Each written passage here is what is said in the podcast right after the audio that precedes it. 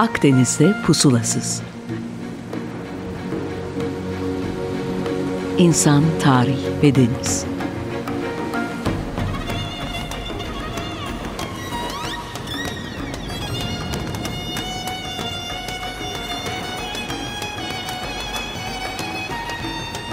Hazırlayan ve sunan Sidar Duman. doksan beş nokta sıfır Açık Radyo'dan herkese merhaba. Ben Sidar Duman. Akdeniz'de pusulasızı bu hafta sizler için sunmaya çalışacağım. E, Valla depremle ilgili her şey söylendiği için çok da konuşmaya gerek yok diye hissediyorum. Ama en azından Antakya depreminin böyle tarihsel birkaç önemli noktası var. Onlara değinelim. Pek konuşulmadı çünkü benim dinleyebildiğim kadarıyla. Peşinden de yine esasında depremle alakalı bir felsefi sorunu tartışalım. O da zor bir konu. Bakalım nasıl bir şeyler yapacağız. Şimdi bu yüz on beş milattan sonra yüz on beşte Antakya'da çok büyük bir deprem oluyor.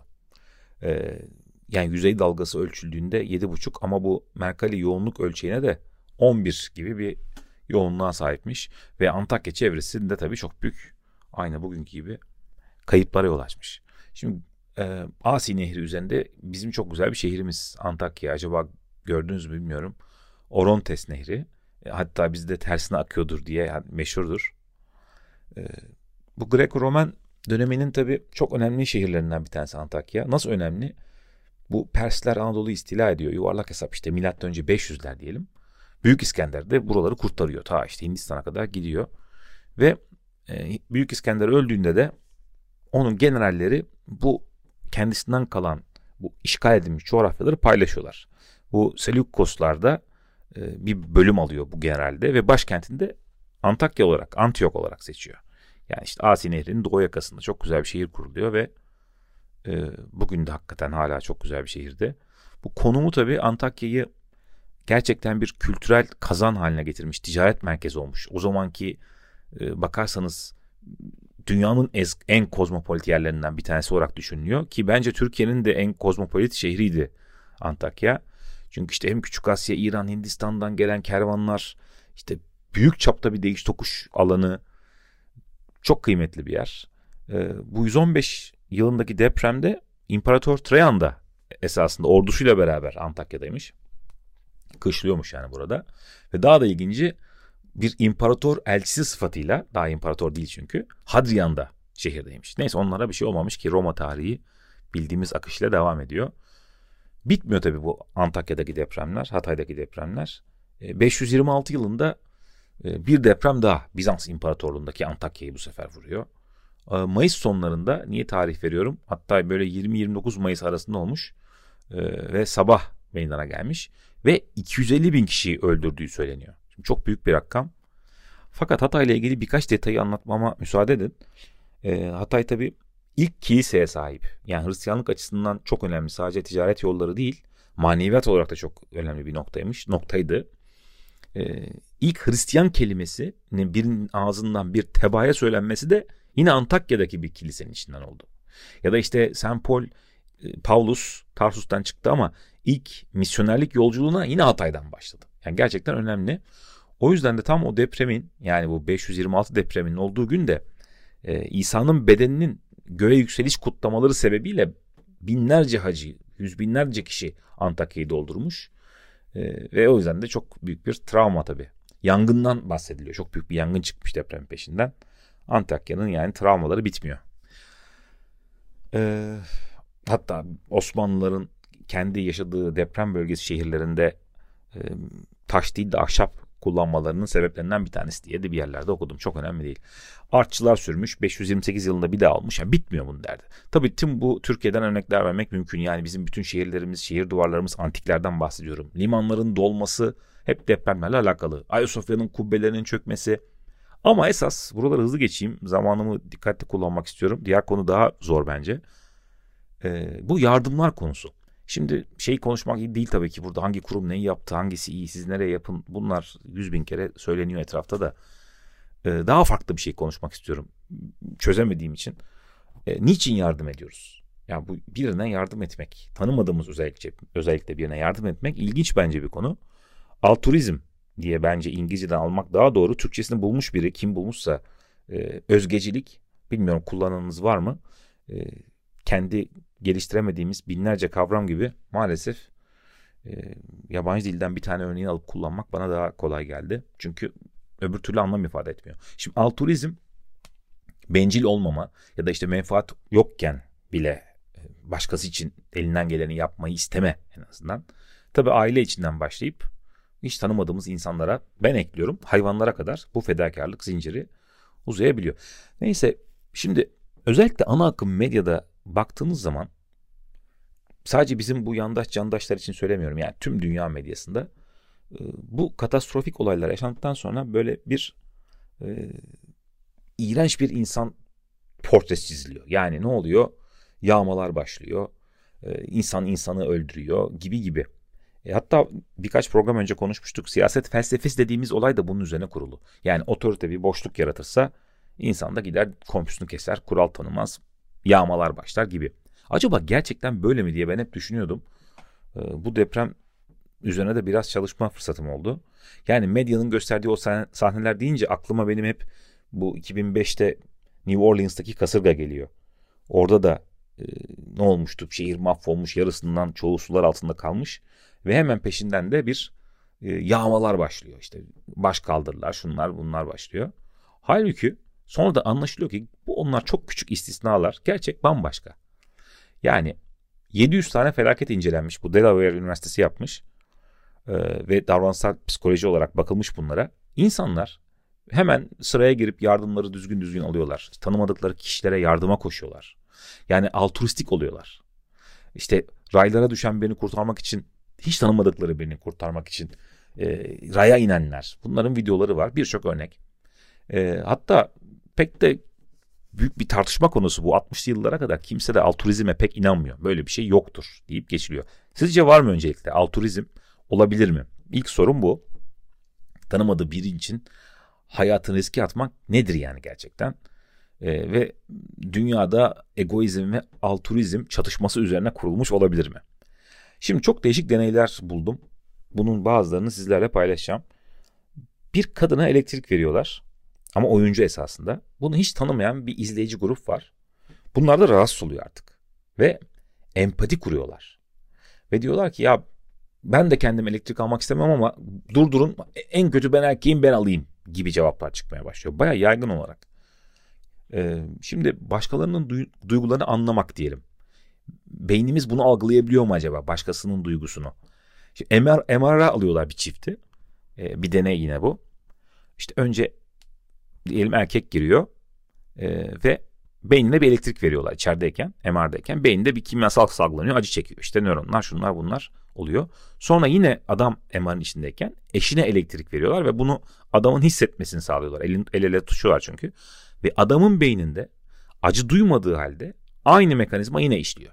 Yani empati artık bilimin konusu olmuş. Yani ben empatiyim, sen değilsin falan gibi yorumlara kapanmış. Bildiğiniz kimyasallarla, e, beyin sıvılarıyla açıklanabilir bir hale gelmiş.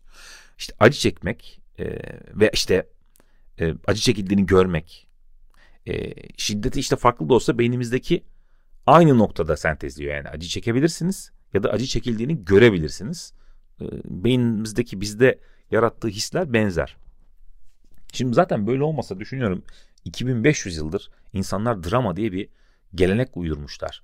Yani antik Yunan'da Oidipus oynanırken e, onun başına gelenler yüzünden o binlerce seyirci, on binlerce seyircinin ağladığından bahsediliyor. Yani e, beynimiz acaba bu başkalarının, yani ötekinin beyni ile yankılanıyor olabilir mi diye düşünüyoruz. Bu arada duygularımızı e, gösterebiliyoruz da biz. Ve niçin gösteriyoruz? Yani şöyle özetlenmiş. Evrensel olarak dışarıdan anlaşılan yedi tane duygu tespit edilmiş. E, bakalım size uyuyor mu? Bana mantıklı geldi. E, biz de bu yedi duyguyu yaşayan birini hiç tanımasak da, yani bu yedi duygudan birini yaşayan birini gördüğünüz anda hemen ayırt edebiliyoruz. Hangileri? Ben sayarken siz de bu hislere kapılan birinin suratını aklınıza getirebilirsiniz. E, korku, sürpriz, kızgınlık, aşağılamak, mutluluk, iğrenme ve üzgünlük. Evet, yazdım çünkü yazmasam bunu doğru okuyamazdım herhalde. E, bu duyguları gördüğünüz zaman birinde hemen anlayabiliyorsunuz. Ve bunları anlayıp bir de tepki veriyorsunuz. Çünkü siz altruistik bir insansınız. Ee, peki şimdi bunlar nasıl başlıyor? Yani biz doğuyoruz, belli bir yaşa geliyoruz ve herhalde yetiştirilmemize bağlı olarak da e, böyle bir hisler bizde, karşı tarafın yaşadığı problemlere verdiğimiz tepkiler gelişiyor gibi düşünüyoruz. Ya da ben öyle düşünüyordum. Ancak öyle olmadığına dair çok ilginç araştırmalar var. Bir ara verelim, çok güzel bir müzik dinleyelim. Ee, Dire Straits'ten gelsin mi? Brothers in Arms. Evet, doksan beş nokta sıfır Açık Radyo'dan tekrar merhaba. Ben Sidar Duman. Bu müzik bence ruh halimize şu anda iyi geldi diye düşünüyorum. Devam edelim kaldığımız yerden. Altruizm konuşuyorduk. Yani nasıl oluyor da birinin duygularını hissediyoruz. Hatta bir üst seviyeye çıkıp ona yardım ediyoruz. Bunu acaba yetiştirilmemize mi bağlamalıyız diye konuşurken ilginç deneylerden bahsedeceğimi vaat etmiştim ikinci yarıda. Buyurun başlayalım. Şimdi çocuklar üzerinde deneyler var. Ve çocuk derken özür diliyorum, on beş aylık bebeklerden bahsediyoruz. Ee, küçük bir oda düşünün. İki öğretmen, bir de bir çocuk masanın etrafında oturmuşlar. Ee, ve öğretmenlerden bir tanesi bir çocuk, o çocuk için resim yapıyor, on beş aylık için. Çok güzel işte, konuşuyor, böyle mutluyum, şöyle iyiyim falan. Sonra odadan çıkıyor. Diğer öğretmen bu çıkan öğretmenin yaptığı resme zarar vermeye yeltenirken çocuk resmi alıp çekiyor. Yani diğer öğretmenin ona e, kıymet verdiğini düşündüğü için. Ya da işte başka bir senaryoda bir erkek öğretmen bu sefer yine bir odada bir ip asmışlar. Çocuk yine on beş aylık ayakta ama böyle pıtı pıtı yürüyor. Bir ipin üzerine işte mandalla bez asıyor, bir şey asıyor. E, bilakis şeyi düşürüyor, mandalı yere düşürüyor elinden. Çocuk eğilemiyor işte. Tutuyor ya bir eliyle bezi de. Çocuk geliyor, onu alıyor işte ipten yardım ederek buna başlıyor. Bunun gibi binlerce test yapıyorlar bu arada. Yetmiyor. Diyorlar ki ya bu çocuklar tabii hiçbir şey yapmıyorlardı. O yüzden yardım etmek kolay geldi. Bu sefer aynı testleri çocuğu çok eğlendiği bir top havuzuna koyup içine onlarca oyuncak koyup tam böyle en mutlu olduğu anda kendi kendine oynadığı oyunun yine işte öğretmen bir şeyini düşürüyor ya da bir yardım ister hale geliyor. Çocuk yine top havuzundan çıkıp gidip yardım ediyor. İşte size altruizmin doğuştan olduğuna ve öğrenilmiş olmadığına dair bir test. Ee, tabii Yale Üniversitesi almış bu testleri. Diğer hangisindeydi hatırlamıyorum şimdi. Daha da ileri taşımış. Daha küçük bebeklere inmişler. Ee, ve orada da çok benzer şeyler görmüşler. Yani ahlaki bir yargıları mı var peki bunların? Yani altruizmleri gelişmiş de nasıl oluyor? Bir deney daha anlatacağım. Bu sefer altı aylık bebeklerdeyiz. Küçük bir tiyatro sahnesi hayal edin. Sadece bir bebek izleyiciye kadar. Kucağında oturuyor annesinin ve kukla gösterisi yapılıyor. İşte beyaz bir köpek, kukla köpek bir kutuyu açmaya çalışıyor. Kutunun içinde oyuncaklar var. Mavi bir köpek ona yardım ediyor. Sarı bir kötü köpek var işte. Kötü köpek de kutuyu kapatıyor. Oyunun sonunda bebeğin yanına geliyorlar. İki oyuncak köpeği al bakalım hangisi senin olsun seç bunu diyorlar. Hangi köpekleri? Bir mavi bir sarıyı yani bir iyi bir de kötü köpeği gösteriyorlar. Ya hepsi mi mavi köpeği seçer? Hepsi iyi köpeği seçmeye çalışıyor. İyi diyorum çünkü bazen renkleri değiştirerek de aynı testi yapıyorlar. Sonuç aynı. Çocuk bu hep iyi olana, doğru olana gitmeye gidiyor. Bu arada hiçbirinin sonunda ödül falan böyle bir şey de yok.